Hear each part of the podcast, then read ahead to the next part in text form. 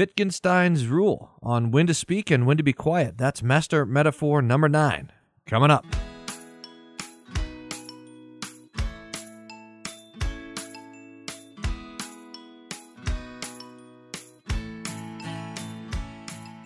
Wittgenstein's rule for when to shut up. That at least is a casual way to have it. Uh, we're talking about the master metaphors of the Western world. I'm Pastor Brian Wolfmuller, and I'm joined by uh, Reverend Dr. Gregory Schulz to talk about this ninth of our ten master metaphors. Uh, Ludwig Wittgenstein's rule for when to speak and when to be silent from his Tractatus. Uh, that is his statement number seven. Uh, Dr. Schulz, welcome back to the conversation. Hi, Pastor Wolfmuller. Thanks. Give, give us, a, if you would, just a kind of a biographical sketch or what we need to know about the person of uh, Ludwig Wittgenstein to get into the text here. Well, thanks. So, um, you've noticed, and our listeners have noticed, that we've been generally very, very brief on biographical background for the philosophers who've been providing the master metaphors for you and me to talk about. Um, Wittgenstein may be one of the people on the very short list whose biography is interesting enough and tied in closely with his philosophical work so that uh, many of our listeners may just want to read some more on their own. There is a, a rather nice, roughly contemporary book called Wittgenstein's Poker. Wittgenstein's Poker about a, a famous fire poker incident um, back at Cambridge that gives just a very readable introduction at the same time to his life history and also to his philosophy. So I'd recommend that. Um, Wittgenstein himself was a World War I veteran. He was on the Axis side. And in terms of our metaphor for today, which is from his Tractatus Logico Philosophicus, uh, Tractatus to all of us who have ever read a bit of it, um, that was actually written in part, large part, while he was in the trenches in World War I and when he was a POW. So there are some glimpses of that if we get at a little bit of his writing in Proposition 6 of Tractatus. That's uh, straight from the Western Front. And then there are a number of other books by Wittgenstein uh, that came out after his death. Tractatus was the only one published during his lifetime. Uh, quite a good volume of notes that his students took and uh, notes of his that were in boxes under the bed, basically, that got put together or he had started to put together for books. The second most familiar uh, text from him after Tractatus is Philosophical Investigations. Um, Wittgenstein had said that he thought Tractatus should be published if he could have his way as the introduction to philosophical investigations, with the note that this is not how to do philosophy um, mm because he moved on to a, another turn or another phase. And then the third one, uh, the third major kind of watershed book for Wittgenstein is his book On Certainty, uh, which is one of those um, little, very little books of, of wisdom that a person can page through and just take the, the aphorisms or the proverbs out of it. So Wittgenstein, we should think of him as an earlier first half of the 20th century philosopher. He's generally considered to be uh, an analytic philosopher, which is shorthand for a certain kind of philosophy done in English, because he did most of his philosophical work, his formal work, uh, at Cambridge in England. What is the poker incident? That sounds intriguing.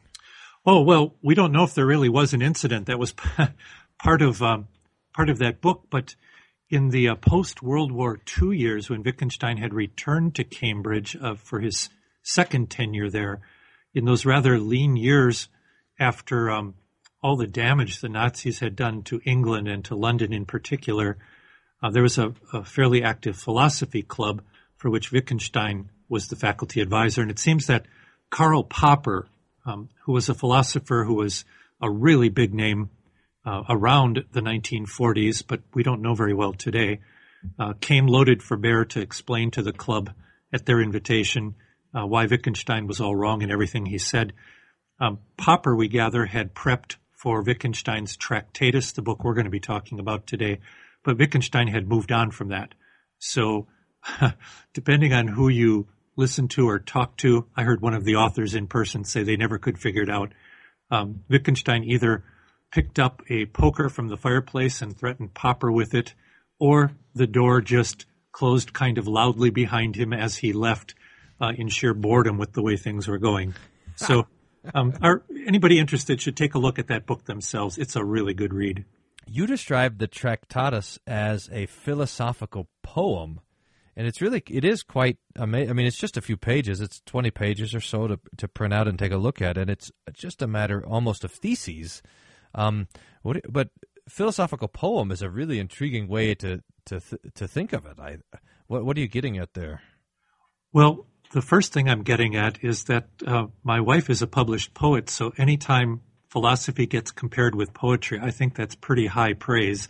I I actually am simply borrowing that from Wittgenstein's obituary in the London Times. So I mentioned Tractatus was the only of his writings that had really been published at the time of his death. And I think it works this way. So, um, one thing that, that we generally expect from poetry is, I suppose, that it's going to be evocative, whereas philosophy tends to be, um, well, analytic and detailed and didactic very often. The other thing we look for in poetry, I would say as a, a person who loves poetry, but as a lay lay person in regard to that craft is we look for an economy of expression and something from which you get more out of it every time you come back. So if you take the first and the last sentences or propositions from Tractatus, it has that effect, like a very good but rather brief poem. So the first statement, um, offered as a true proposition, is the world is everything that is the case. Um, very quickly after that, Wittgenstein explains that, um, as I'm going to explain, the world is the world as understood by the scientific method. So, in other words, it's not the whole world, the whole universe, but the world as we understand it with what we can get at scientifically. And then the last proposition says, whereof one cannot speak, thereof one must be silent. Now, I suggest uh, when I teach this that that means whereof we can't speak scientifically, we should be quiet about scientifically. And then the the uh, function that that last proposition has, it's, it's kind of like a uh, DC al capo, you know, in music, to go back to the beginning and repeat it again, or in this case, to think things through again. And many of us who have uh, learned a lot from Tractatus think then that that London Times obituary slogan, that Tractatus is uh, philosophical poetry fits the bill exactly. Now you um, you mentioned then that the that the Tractatus is uh, is an epistemological exercise, um, and that it's and it can't be understood to be a rebuke or at least to stand against the doctrine of scientism which I think is really an intriguing idea. But for, so I think we've talked about epistemology before, but if you could kind of redefine epistemology it maybe in, in the context of the Tractatus, and then we'll talk about scientism for a bit. Well, sure. So, epistemology is the study of knowledge itself in philosophy. It became, about the time of Rene Descartes, one of the other philosophers we've talked about in our series, um, epistemology became pretty much the be all and end all of a lot of philosophy. So, before asking what it is that we're studying, there's kind of the question, can we know anything at all? Or can we possibly know anything about the topic we want to know something about? So I usually teach my first year students that when you think epistemology, think three questions. What can we know? Um, how do we know it? And can we be sure? So in an important respect, as uh, perhaps you're going to mention in the preface already to his book, uh, Wittgenstein says that, you know, really the whole thing that he's up to is to draw a limit or a border to the expressions of what we're able to think. So that's the epistemology part. It's, I'll read the quote here, which is great. The whole sense of the book, uh, this is Wittgenstein from the from the preface of the Tractatus. The whole sense of the book might be summed up the following words what can be said at all can be said clearly, and what ca- and what we cannot talk about we must pass over in silence. Uh, and, which is the conclusion he makes. And then, thus, the aim of this book is to draw a limit to thought, or rather, not to thought, but to the expression of thought.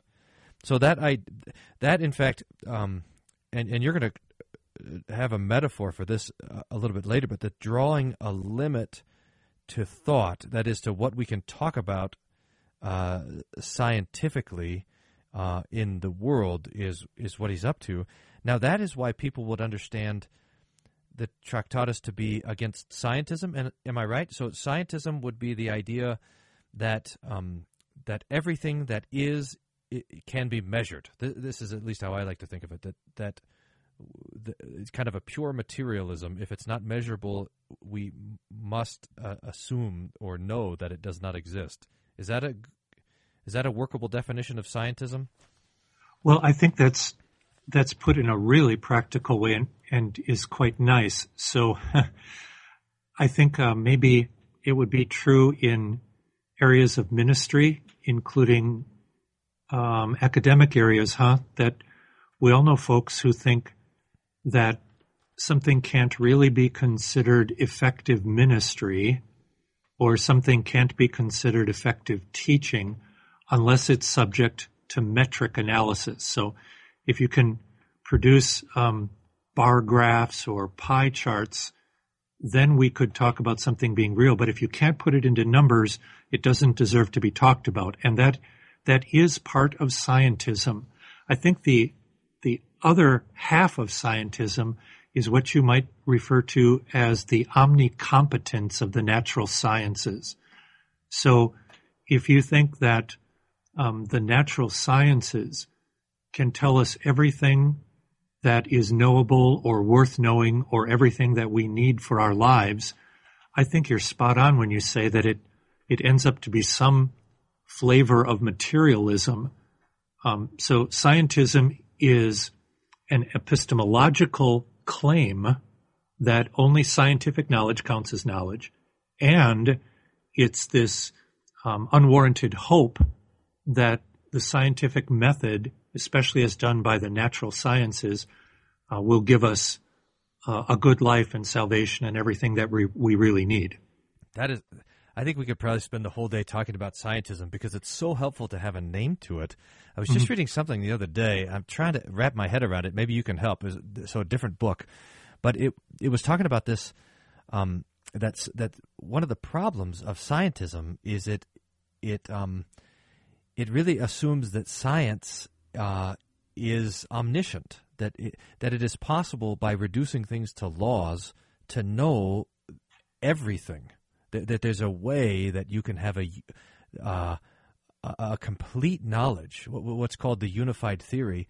But the odd result of that is that if it's true that there is a unified theory, a, a, kind of a natural explanation to everything that happens in the universe, then then the the presence of that unified theory completely undermines our ability to know it because we become part of it. So there's no capacity to observe um, the, the, the the natural world apart from the capacity that the natural world and the laws of the universe give to us. Does that does that make any sense? Can you help me with that? Well, I do you know I'm still thinking about how you mentioned that the notion of scientism or the omnicompetence of science is such a, a big thing. Um, I suppose if if we were looking for some um, folk culture, right? Some pop culture stuff for that. We might be thinking about, um, well, TV uh, series like Fringe, or um, areas that that are brave enough to talk about what science can do, but they end up also showing how it can all go very bad. So, what what I feel when I teach um, bioethics, and I think what we probably both feel in uh, pastoral practice or, or concern for actually helping people live fully human lives before the Lord and in Christ is um, that what scientism leads to presents all sorts of meaninglessness and ethical harm, right? So if you can reduce everything about the human being to materialistic, metric aspects of us, um, you end up really deflating the whole project of trying to figure out how we can live with and and love our neighbor as ourselves. So I, I think I'd like to grant it's a really big thing, but maybe for the sake of Tractatus open with us today, we can acknowledge that what we're really looking at is a first serious look at the epistemological side of scientism. In other words, the claim that science will show us everything we need to know simply can't be correct even on scientific terms. I think it's helpful to ju- even just have the the word scientism because it, it helps us give a label to what's probably our c- common epistemology, um, our our kind of optimistic hope in the scientific method.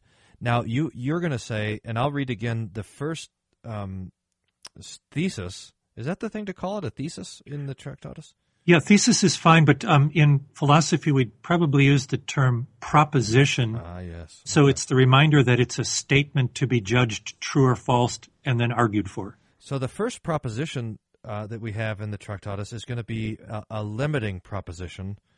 Um, in fact, the whole thing is going to be a limiting proposition, but it, it says this, uh, and we'll have this translation also available uh, on our website, uh, whatdoesthismean.org, under the Master Metaphors column.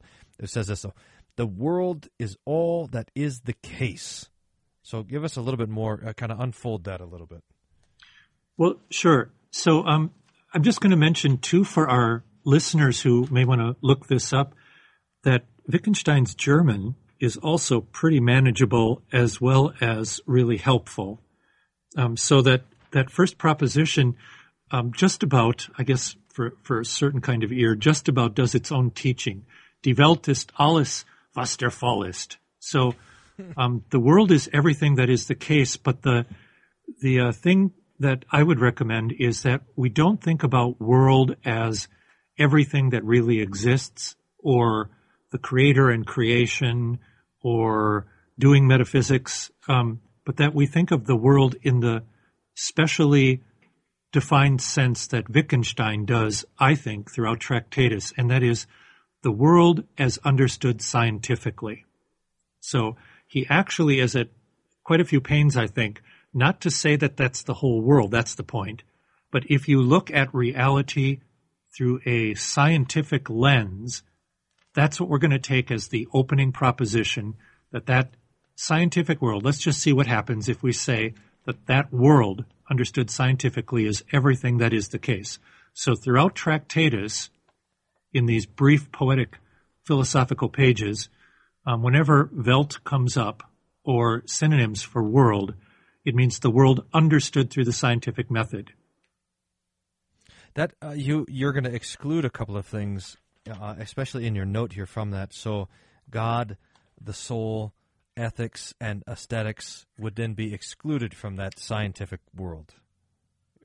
That's right, um, and it's it's actually the case that Wittgenstein, in some of his detailed work under Proposition Six, that's the second last or the penultimate um, little unit of Tractatus, he actually says that himself. So, if we think about it this way, if you ask, what can science teach us, or what kind of knowledge about these three topics can science give us? If we're talking about God, ethics, and aesthetics. Um, so, in terms of God, this may sound a little surprising depending on what a person thinks of as natural knowledge, but um, God is not something you can get at or someone you can get at by the scientific method as it's usually understood because that requires biblical revelation. In other words, God has to reveal himself. You don't get it to it by humanly invented scientific thinking. Similarly, um, ethics is something that cannot be handled according to natural science. Now, may I say there that there are all sorts of efforts going on right now since Wittgenstein to do that. I notice that this seems to be the field, uh, the newly emerging field of evolutionary ethics or evolutionary bioethics. Um, and that, that brings some questions of its own with it. But generally, we would say that ethics has to do with values, the value of, of people, for instance. And it's very hard to carve out an understanding of value from science. Even the notion of um, survival of the fittest from some you know, basic uh, popular version of Darwin, um, that's actually not very scientifically put. Um, and then the matter of aesthetics, that may be less familiar, but the notion of the beautiful and the meaning of it, um, that too, Wittgenstein pointed out, is basically inaccessible by the natural sciences. So here's what he does. Um, Wittgenstein says that we can't get at these items, God, ethics, and aesthetics scientifically. Therefore, when we're doing science, we should shut up about this, hmm. right? Mm-hmm. So that's the last proposition again. Whereof one cannot speak, thereof one must be silent. So I'd say, whereof one cannot speak scientifically, for instance, about God or ethics or aesthetics, therefore one ought to shut up. Right? You, now, oh, I'm sorry. Yeah. Go ahead, please. I was going to say, and then the added feature from Wittgenstein is that Wittgenstein does not go on to say, therefore, God doesn't exist, there's no such thing as ethics, and aesthetics is just a made up superstition. It's rather the case that he very soberly says, we can't get at it by the scientific method, so it can't be said, but it continues to show up in our lives. So these um, items of reality that show up are not handleable by the scientific method. And and that's why he would stand against scientism because scientism would assume that if you can't discover it, measure it, if you can't get to it scientifically, then it doesn't exist. Wittgenstein would say, no, if you can't get to it scientifically, you can't talk about it scientifically, but that's it. There's no, um, he's taking the omni out of the this omnicompetence that you mentioned. That's a really great word, by the way, omnicompetence. Um, and he's uh, uh, so so so that he's drawing that line. He's going to start. You you've highlighted some proposition sixes uh, here, which in which this uh, comes up. I'd like to maybe read two of them and maybe try my hand at seeing what he's getting at, uh, and then you can correct me. This is six three seven one and six three seven two. Wittgenstein writes the whole modern conception of the world is founded on the illusion that the so called laws of nature are the explanations of natural phenomenon. I, I think that is a, that itself is a phenomenal assertion. And then the next one, six three seven two, thus people today stop at the laws of nature, treating them as something inviolable, uh, unalterable, I suppose. You can't mess with it. Just as God and fate were treated in ages past. And in fact, both are right and both are wrong, though the view of the ancients is clearer insofar as they had a, have a clear and acknowledged terminus, while the modern system tries to make it look as if everything were explained.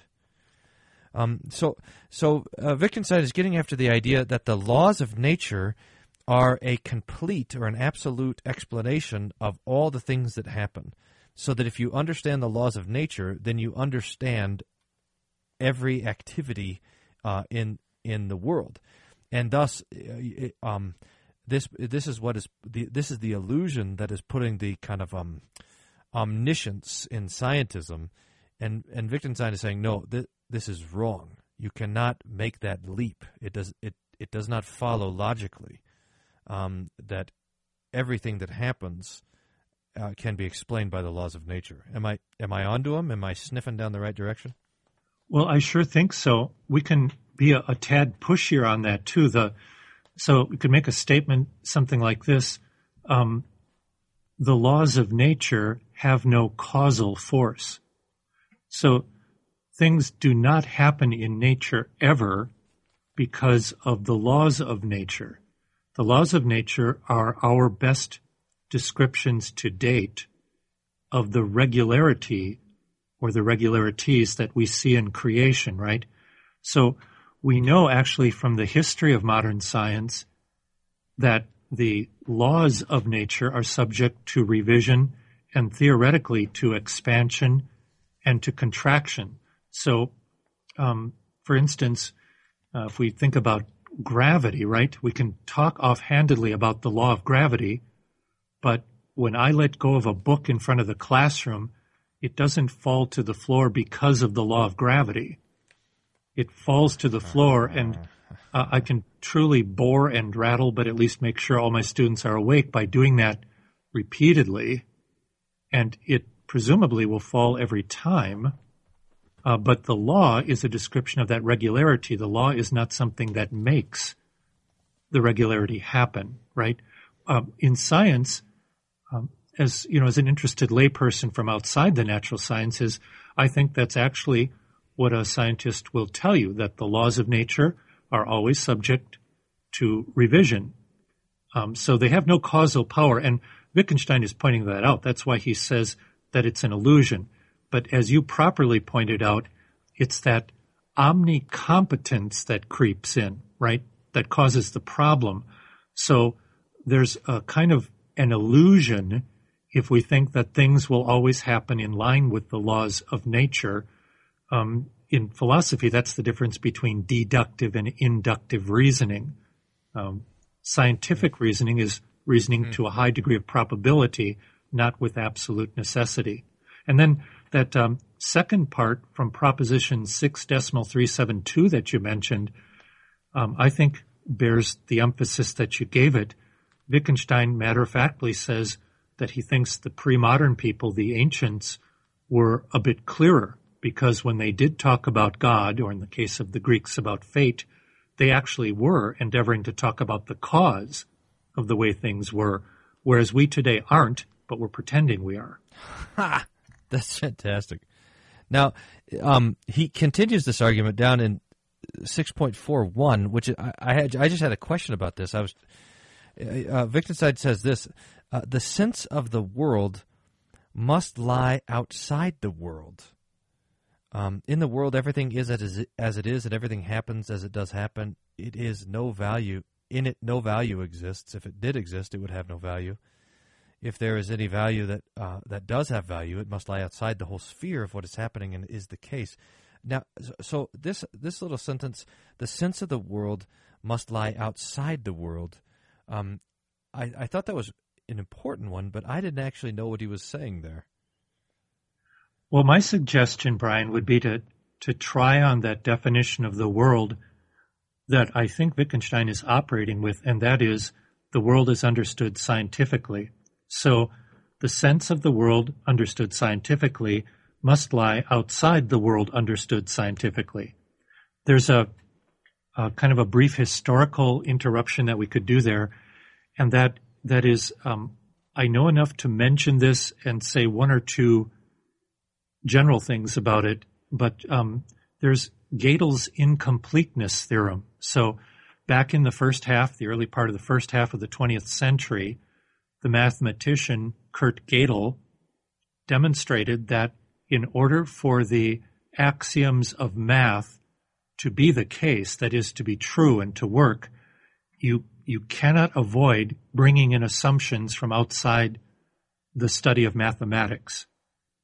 So, um, unless you've got a math degree I don't know about, let's just kind of skate over that and take it that this is a fairly well established thing in the mathematical and scientific community. So, um, what what you cannot get in the world understood scientifically is an understanding of value, or even the value of the whole thing.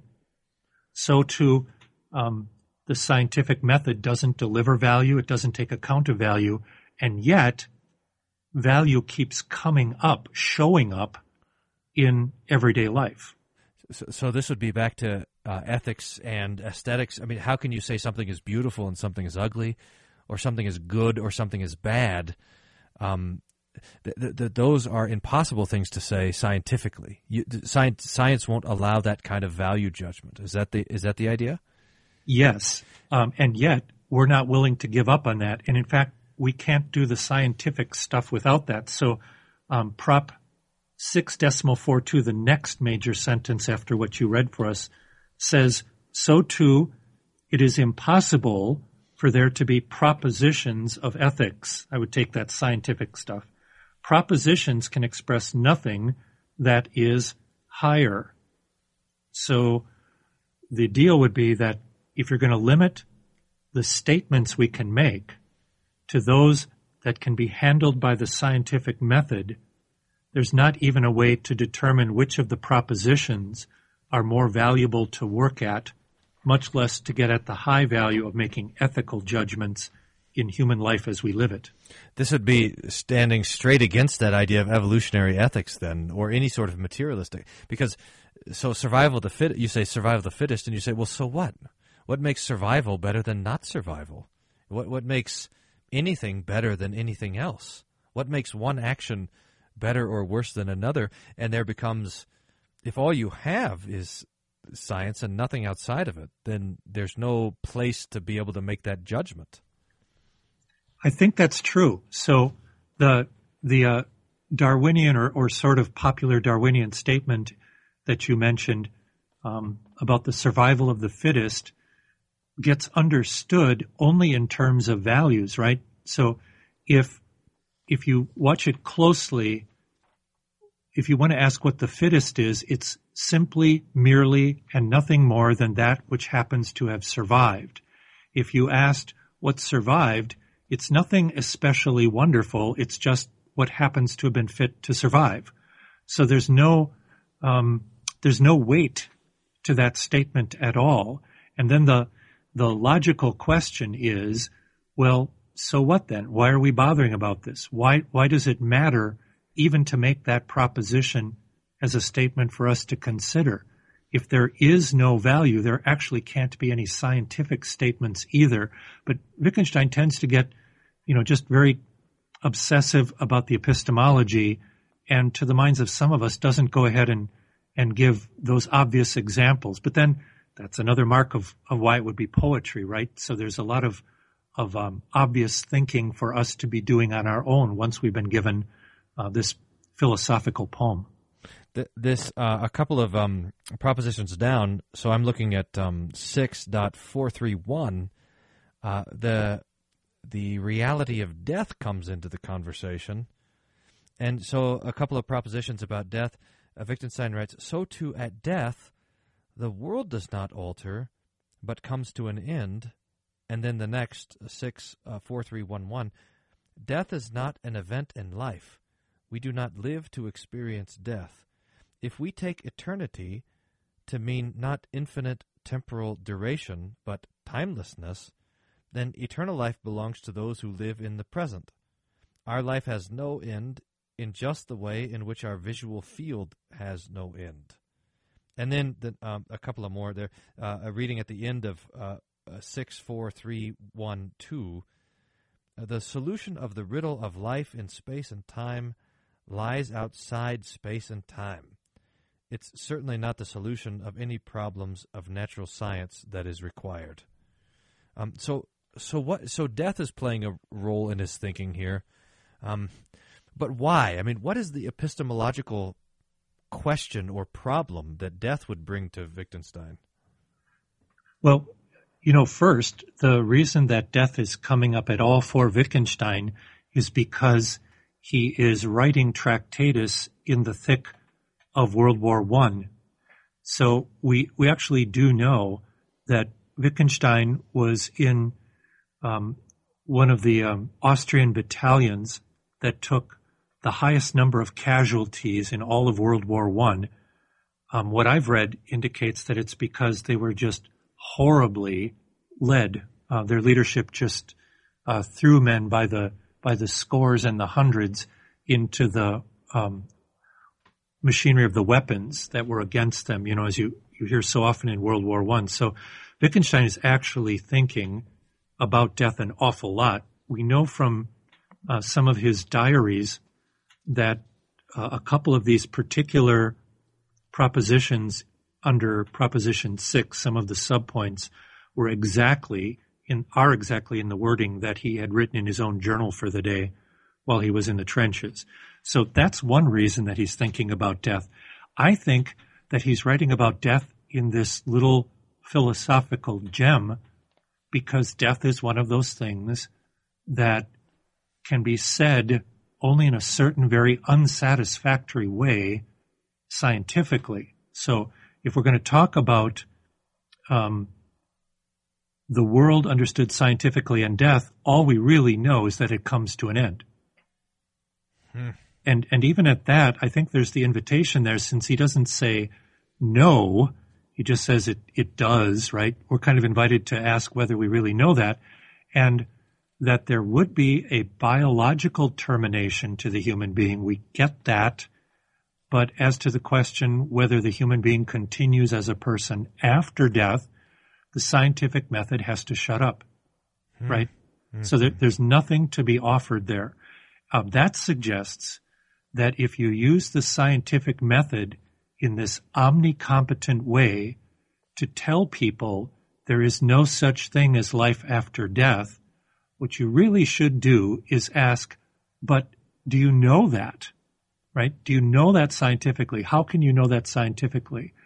And uh, generally, people don't feel they have to answer that, but Wittgenstein thinks they do. So you could say death and the intimation of immortality keep on showing up in our lives. Showed up in Socrates' life, for instance. Um, but it can't be handled scientifically. So, for goodness sakes, I would add, don't use science to make up your decisions about how to live this life, ethics, with a view to being right to face the afterlife, because science can't even talk one way or the other about the afterlife. I, have got a theory I want to run by you. Which I so we uh, uh, another pastor and I went a couple of years ago to the Denver area atheist group, and we were sitting there, and um, and one of the things we kept bringing up to them was the was the reality of death, and we said, well, you know, what do you think death is? And they, you know, of course, death is death. You go, you just dissolve or biodegrade or whatever happens to your molecules when you die. That's it. And um, and I said, well, how are you going to feel when your mom dies? And every single person in that room said that they would be absolutely crushed. In fact, I remember one one of the guys saying, "Well, I cannot explain this, but I know when my mother dies, I'm going to sit in my room in the dark for a week and mourn." And he says, "I know it doesn't make any sense because I know that that's just, it is what it is, you know, but I'll be crushed by it." And I, and I think that the this, this common human experience that tells us that death is bad has to be fought against by the materialist, by the scientism, and that that's one of the why the the the philosophy of evolution has a sticking power because it's able to make something good come out of the obviously bad thing of death. In other words, the survival of the fittest makes death a mechanism for things getting better. And so it can it can bring some sort of soothing to the conscience because it, it wrestles with this with the problem of death. What do you think about that idea? Well, I think it's a good point to pause and say this is another reason why um, we, as parents or grandparents of children, or looking back on our own educations, should be filled with a righteous indignation at the vast amount of historical writing we were not given to read. Um, we're really talking about the stubbornness of the Stoics and the Epicureans, aren't we? So um, that's the only time; those are the only basic options that you've you've got in philosophy for denying death. And I I would notice that just as scientism or science is incompetent, impotent to give us any help on that question of life after death, just as that doesn't stop people today from making proclamations in books and elsewhere, um, it didn't stop the Stoics and Epicureans from teaching actual, immortal, created and redeemed human beings not to believe that there was life after death until, uh, as we know from Acts 17, Paul showed up in the Stoic and Epicurean faculty meeting in Athens and pointed out the datum of Christ rising from the dead. There's at when we get to um, the propositions uh, six five. There's a, a, number of particularly interesting ones here. So I mean, maybe work quickly through a couple of them. Uh, he talks about skepticism. This is six point five one. Wittgenstein writes, Skepticism is not irrefutable, but obviously nonsensical when it tries to raise doubts where no questions can be asked. For doubt can exist only where a question exists, a question only where an answer exists, and an answer only where something can be said. So he so Wittgenstein says, look at you can only have an answer if you can speak to it. You can only have a question if you can have an answer, and you can only have doubt where you have a question so that the whole thing is ridiculous. If there's a question, there's an answer to it, and skepticism as a philosophical program is simply undone. Just here with one sentence, really. I take it that um, Wittgenstein is talking about what we, what I sometimes call hardcore skepticism, or sometimes it's referred to as Pyrrhonic skepticism, uh, the kind of thing that um, Pilate seems to give voice to when at um, God's trial on Good Friday, he says, you know, what is truth? And he's not looking for an answer. There can also be a healthy skepticism where we try to figure things out and talk together and, and read and so forth. So hardcore skepticism uh, is not irrefutable. You don't have to bother to refute it. It's obviously nonsensical if it's raising doubts where no questions can be asked. So it's not appropriate if we're operating within a natural science framework to ask the questions that we know, sense, feel, or intuit that we most need to ask. So how ought we to live? It's really not a question that can be asked in a natural science world. Um, do I continue to exist after death is not a question that can be asked in the scientific world. And what does God think about me? Am I in uh, a relationship with Him that will guarantee I'll be with Him forever and ever in eternity? Um, that's not something that can be handled skeptically by science or within science. It just can't even be brought up. And of course, that's a fine characteristic of the limits or the limitation or the limiting condition for the scientific method. It doesn't follow from that that the question can't be answered if you have a bigger, better language or epistemology. He, uh, uh, so, uh, kind of following on that, uh, 6.52, Wittgenstein says, we feel that even when all possible scientific questions have been answered, the problems of life remain completely untouched. So that, um, so again, this is drawing the limits, uh, and then and then this, this is six five two two. 6.522. There are indeed things that cannot be put into words. They make themselves manifest. They are what is mystical. So he's saying that, that, that you know science can do what it can and collect all, all of the information it can possibly collect, and then these questions of life um, are are there's you know there's they haven't even begin being been asked really. But then there are these realities, I suppose, the ethical and the and the and the and things of God and the soul that cannot be spoken of scientifically, but they will constantly become, as you mentioned before, they'll constantly show up. They'll constantly be part of our conversations. They'll constantly be part of our art and our and our writing and even our thinking and our dreams. Um, these non-scientific realities will constantly um, be there, and and so we cannot deny their existence simply because we cannot measure them. Yes. How's that for a, a nice, sane view of things? That the scientific method could be very powerful for that which it is competent to address, but that for the major questions of life, um, those questions can't even be framed within the scientific worldview, and yet they keep what haunting us, um, erupting from the floorboards, talking to us. Um, they they keep on showing up. So now what? Now, this is where then we get to Wittgenstein's conclusion, um, which is uh, what, and this is really what our our master metaphor is. It's simply seven, no explanation. What we cannot speak about, we must pass over in silence. And again, uh, to under, be understood, what we cannot speak about scientifically, we must be quiet about scientifically. I, I think um, there's kind of three different things that I want to talk about, uh, Dr. Schulz, and I, I'm not sure if we have time to cover all three. The one is to, for you to give your picture of uh, measuring the ocean by walking the shore as a metaphor for understanding what he's doing epistemologically. Uh, th- then the the second is to see how this kind of plays itself out in our ethical conversations, and then the third thing is I'd like to uh, reflect with you about um, what the incarnation of Jesus does to this whole thing. In other words, when when God puts Himself um, into the place where He can be touched and and measured and listened to, um, then can Wittgenstein speak of that? In other words, that we confess not only God in the abstract, but also God act, acting in history. But what if we maybe what if we start about with your metaphor of um, mapping the ocean by walking the island?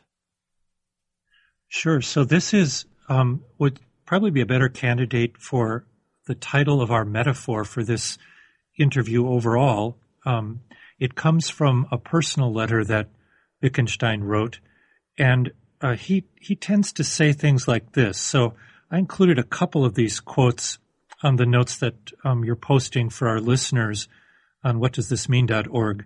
But here's a just one quote from Wittgenstein, a letter. My work consists of two parts. The one presented here, plus all that I have not written. And it is precisely this second part, what I haven't written, that is the important one.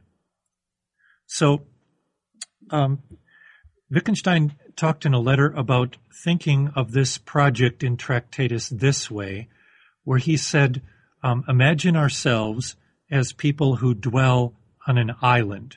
The whole human race is on the island, and our major task in life is to map the ocean. Now, in this little metaphor, the ocean is going to stand for God, though you could also think about God, ethics, and aesthetics, but I'll, I'll just say primarily, mostly, and mainly God. Um, it's also, uh, I found from doing this over the years, it's really important to remind us that you don't get to use any geosynchronous satellite viewpoints or any flyovers. You really can't afford even to look at this the way I might sketch it out on the board for a class, you know, from the top down. You have to put your eyeball right on the surface. So you put your eyeball right on the island and seriously imagine us all on that island. Now, we have to map the ocean, but the best we can do, the farthest we can go with our thinking is as far as we go. So we walk the entire island. You go this way, I'll go that way. You go 90 degrees different. You go you know, over here, so that ultimately all of us report back and we make a map, say.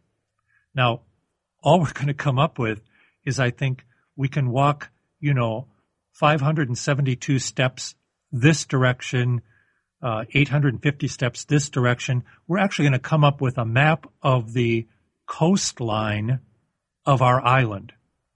And we're not able to think a single step farther beyond that. Hmm. So, um, presumably, we can map that island thoroughly, and the island then will stand for the limit to our thinking, or the limit to the expression of our thinking as human beings. Remember then that the project was to map the ocean. So, what can we say about the ocean?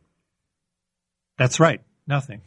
Um, you we, you know, we get so far as to saying we can't get that far. So you can't, on the one hand, you can't say the ocean is like this because you can't get into the ocean. On the other hand, you can't say there is no ocean out there because, well, you haven't been out there. You can't get out there. So whether uh, you want to be a theist and talk about how you can thoughtfully describe the ocean, or whether you want to be an atheist and talk about how there's no such thing as the ocean, either one of those is disabled. There's simply no way to do anything more. You can just say we can't get that far. Now, Wittgenstein doesn't do this, but keeping in mind that he said the most important thing is what I have not written, I think I'm being faithful to his approach and just being a good reader and student. I would say take that same picture of mapping the island by walking it, and this time imagine that the ocean comes onto the island. Now, if you want to, you can think of it as a tsunami, right? Like um, C.S. Lewis's depiction of the incarnation of Jesus, of God in Jesus, as being the great invasion. Uh, but think about God coming onto the island in the person of Jesus. Now, what we can know is everything that we can get from listening to him and talking with him and watching him and seeing what he does. And now, we surely don't know the entire ocean, but we do know everything about the, the ocean that the ocean wants us to know. So I find that to be um, that that second part, uh, especially, to be a really helpful uh, metaphor for what we mean when we talk about the theology of the cross or what we talk about as God's biblical revelation to us. Now we know, and uh, what we know has been given to us, and I don't mean this flippantly. Thank God that He did step onto our island. That's right. I think it's only when we limit our understanding of scientific or human knowledge that we that there now becomes a place for revelation. And this is part of the problem with scientism is it says that with the your word omnicompetence or om, omniscience of natural law and science, there now becomes no no rule, no no place uh, in our epistemology for having a revealed knowledge of God. But if you set the limits, then then the floods can come, I suppose. And these floods, uh, well, we have the promise of these floods. Uh, the, the, Lord says, "My word." Uh, uh, like the rain that goes forth and waters the earth and causes it to bring forth seed, so my word goes forth from my mouth, and it will not return to me empty or void. I think we're we've come to the end. I want to make sure that the listeners um, go and check out the notes because you've written using Wittgenstein's rule uh, here, when to shut up, uh, Tractatus seven. You've taken on the question of um, a, a physician-assisted uh, death uh, as a response to suffering, and you've uh, pointed out that um, that doctors cannot speak of the soul and of judgment and this sort of thing. You've really, it's really quite incredible. It's a beautiful little article, and we'll post it up there uh, for people to read um, uh, and enjoy that, and let us know if uh, if that's helpful as well. Um, Dr. Schulz, thank you. Uh, any any last thoughts on Wittgenstein that uh, we should uh, make before we leave the conversation? Well, I, you've just led us through the um, the major points that I would wanted dearly to share with our listeners. I, I think I'd also point out that uh, Wittgenstein deserves to be read before he gets dismissed.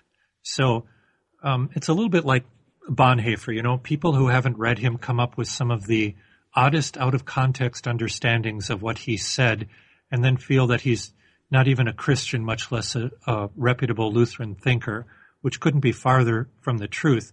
In Wittgenstein's case, um, some of the things that we have from his students are when Wittgenstein seems to be criticizing various biblical doctrines, like Judgment Day, but it actually turns out when you read him that he's criticizing people's shallow understanding or uh, wimpy adherence to the biblical doctrines.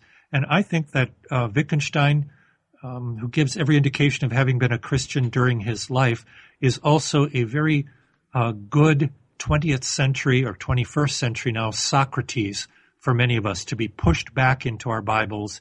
And uh, at the same time that we see how scientism is absolutely not justified or warranted in its claims, we have to be pushed back in the Bible to be uh, genuinely sure and genuinely immersed in uh, the doctrines of Christ that we say we believe.